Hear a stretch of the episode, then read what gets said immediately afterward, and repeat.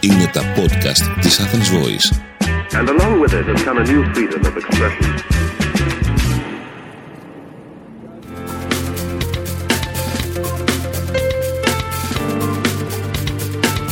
marketingconsultant.gr Μάρκετινγκ για μικρές ή μεσαίες επιχειρήσεις και ελεύθερους επαγγελματίες.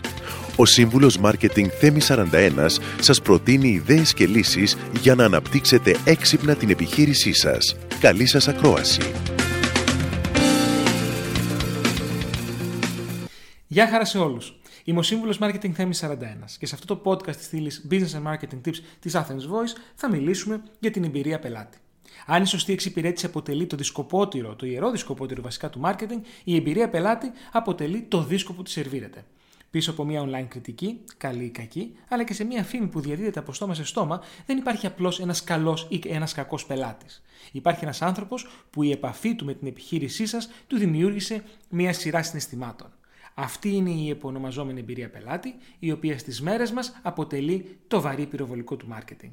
Άρα για η εμπειρία πελάτη που προσφέρει η επιχείρησή σας κάνει αίσθηση στους πελάτες σας; Ας ξεκινήσουμε με τον ορισμό. Τι είναι η εμπειρία πελάτη; Α χρησιμοποιήσουμε ένα δυνητικό παράδειγμα κριτικής που έστω έκανε ένας πελάτης για την επιχείρησή σας, μέσα από το οποίο μπορεί να διαφανεί η ουσία της εμπειρίας του πελάτη και η ειδοποιώς διαφορά από τις άλλες εξίσου σημαντικές παραμέτρους που καθορίζουν την επιτυχία της επιχείρησής σας, όπως για παράδειγμα η εξυπηρέτηση. Ένα σχόλιο του τύπου γρήγορη και καλή εξυπηρέτηση έδωσαν λύσεις στο θέμα μου, καταδεικνύει την ικανοποίηση του πελάτη για την εξυπηρέτηση που του προσφέρατε. Αντιθέτως, μια κριτική, όπως αυτή που θα σας πω σε λίγο, υποδηλώνει πως σε αυτή την περίπτωση έχουμε μια πραγματική εμπειρία πελάτη. Άψογη και ανθρώπινη εξυπηρέτηση. Μου τηλεφώνησαν και την επόμενη μέρα για να μάθουν αν αντιμετωπίζω κάποιο πρόβλημα. Δεν τους αλλάζω με τίποτα. Συγχαρητήρια στην επιχείρηση που ανήκει στην πρώτη κατηγορία, κατάφερε να πουλήσει τα προϊόντα και τις υπηρεσίες της με τρόπο που ικανοποίησε τον πελάτη.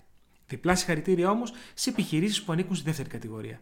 Κατάφεραν να πουλήσουν κάτι πολύ περισσότερο από τα προϊόντα και τις υπηρεσίες τους. Μπόρεσαν να πουλήσουν την ιδέα πως η εμπειρία που τους προσέφερε η επιχείρηση θα τη βρουν μόνο εκεί. Πως επιτέλους ανακάλυψαν το μέρος και τους ανθρώπους που αφουγκράζονται τις ανάγκες τους. Πως πλέον αποτελούν μέρος επωνυμίας και της εταιρικής φιλοσοφίας.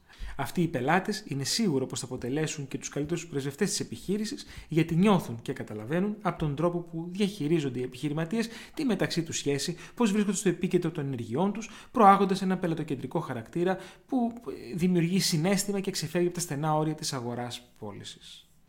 Αποτελεί όμως μέρος του marketing. Από τη στιγμή που η εμπειρία πελάτη βασίζεται σε μια πελατοκεντρική φιλοσοφία που εκδηλώνεται σε όλους τους τομείς δραστηριοποίησης μιας επιχείρησης, το κομμάτι του marketing δεν θα μπορούσε να είναι απόν.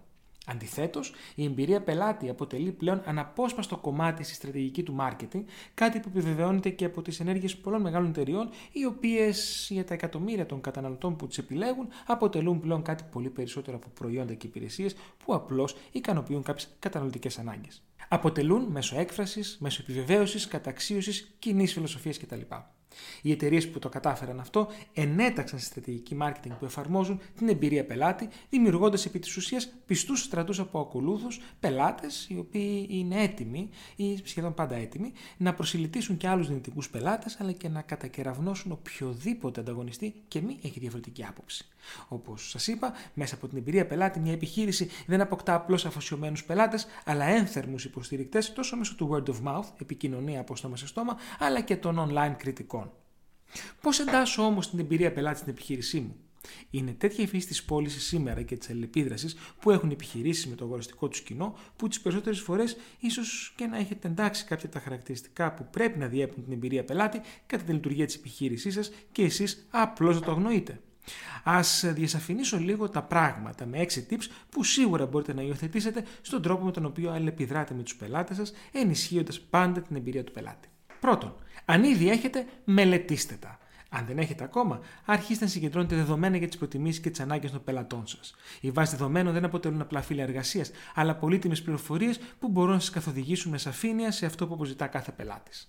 Όταν αυτό το γνωρίζετε, μπορείτε και να το προσφέρετε. Δεύτερον, μιλήστε λιγότερο και ακούστε περισσότερο. Πολλές φορές οι πελάτες από μόνοι τους προσπαθούν να μας κατευθύνουν για αυτά που επιθυμούν από εμάς, αλλά εμείς πάνω στην προσπάθεια να τους εξυπηρετήσουμε, επί της ουσίας τους προκαταλαμβάνουμε θεωρώντας πως ήδη γνωρίζουμε αυτό που θέλουν. Δώστε χρόνο και βήμα στους πελάτες σας για να εκφραστούν. Θα εκπλαγείτε από τις πληροφορίες και τις γνώσεις που θα λάβετε στο τέλος. Τρίτον, η δουλειά σας δεν σταματάει στην πώληση. Η εμπειρία πελάτη όχι μόνο δεν σταματά μόλις επιτευχθεί η πώληση, αλλά στην πραγματικότητα τότε ξεκινάει. Όταν δηλαδή ο πελάτης θεωρεί πως ο καλύτερος εαυτός της επιχείρησης αναδείχθηκε μέχρι το σημείο του ήχου της θεμιακής μηχανής, εσείς τον διαψεύδετε ευχάριστα, υποδηλώνοντα τη διάθεση υποστήριξης προς τις ανάγκες του, μέσω μιας τηλεφωνικής κλήσης, ενός SMS ή ενός email λίγες μόλις μετά την πώληση. Τέταρτον, μη μένετε στο προφανές.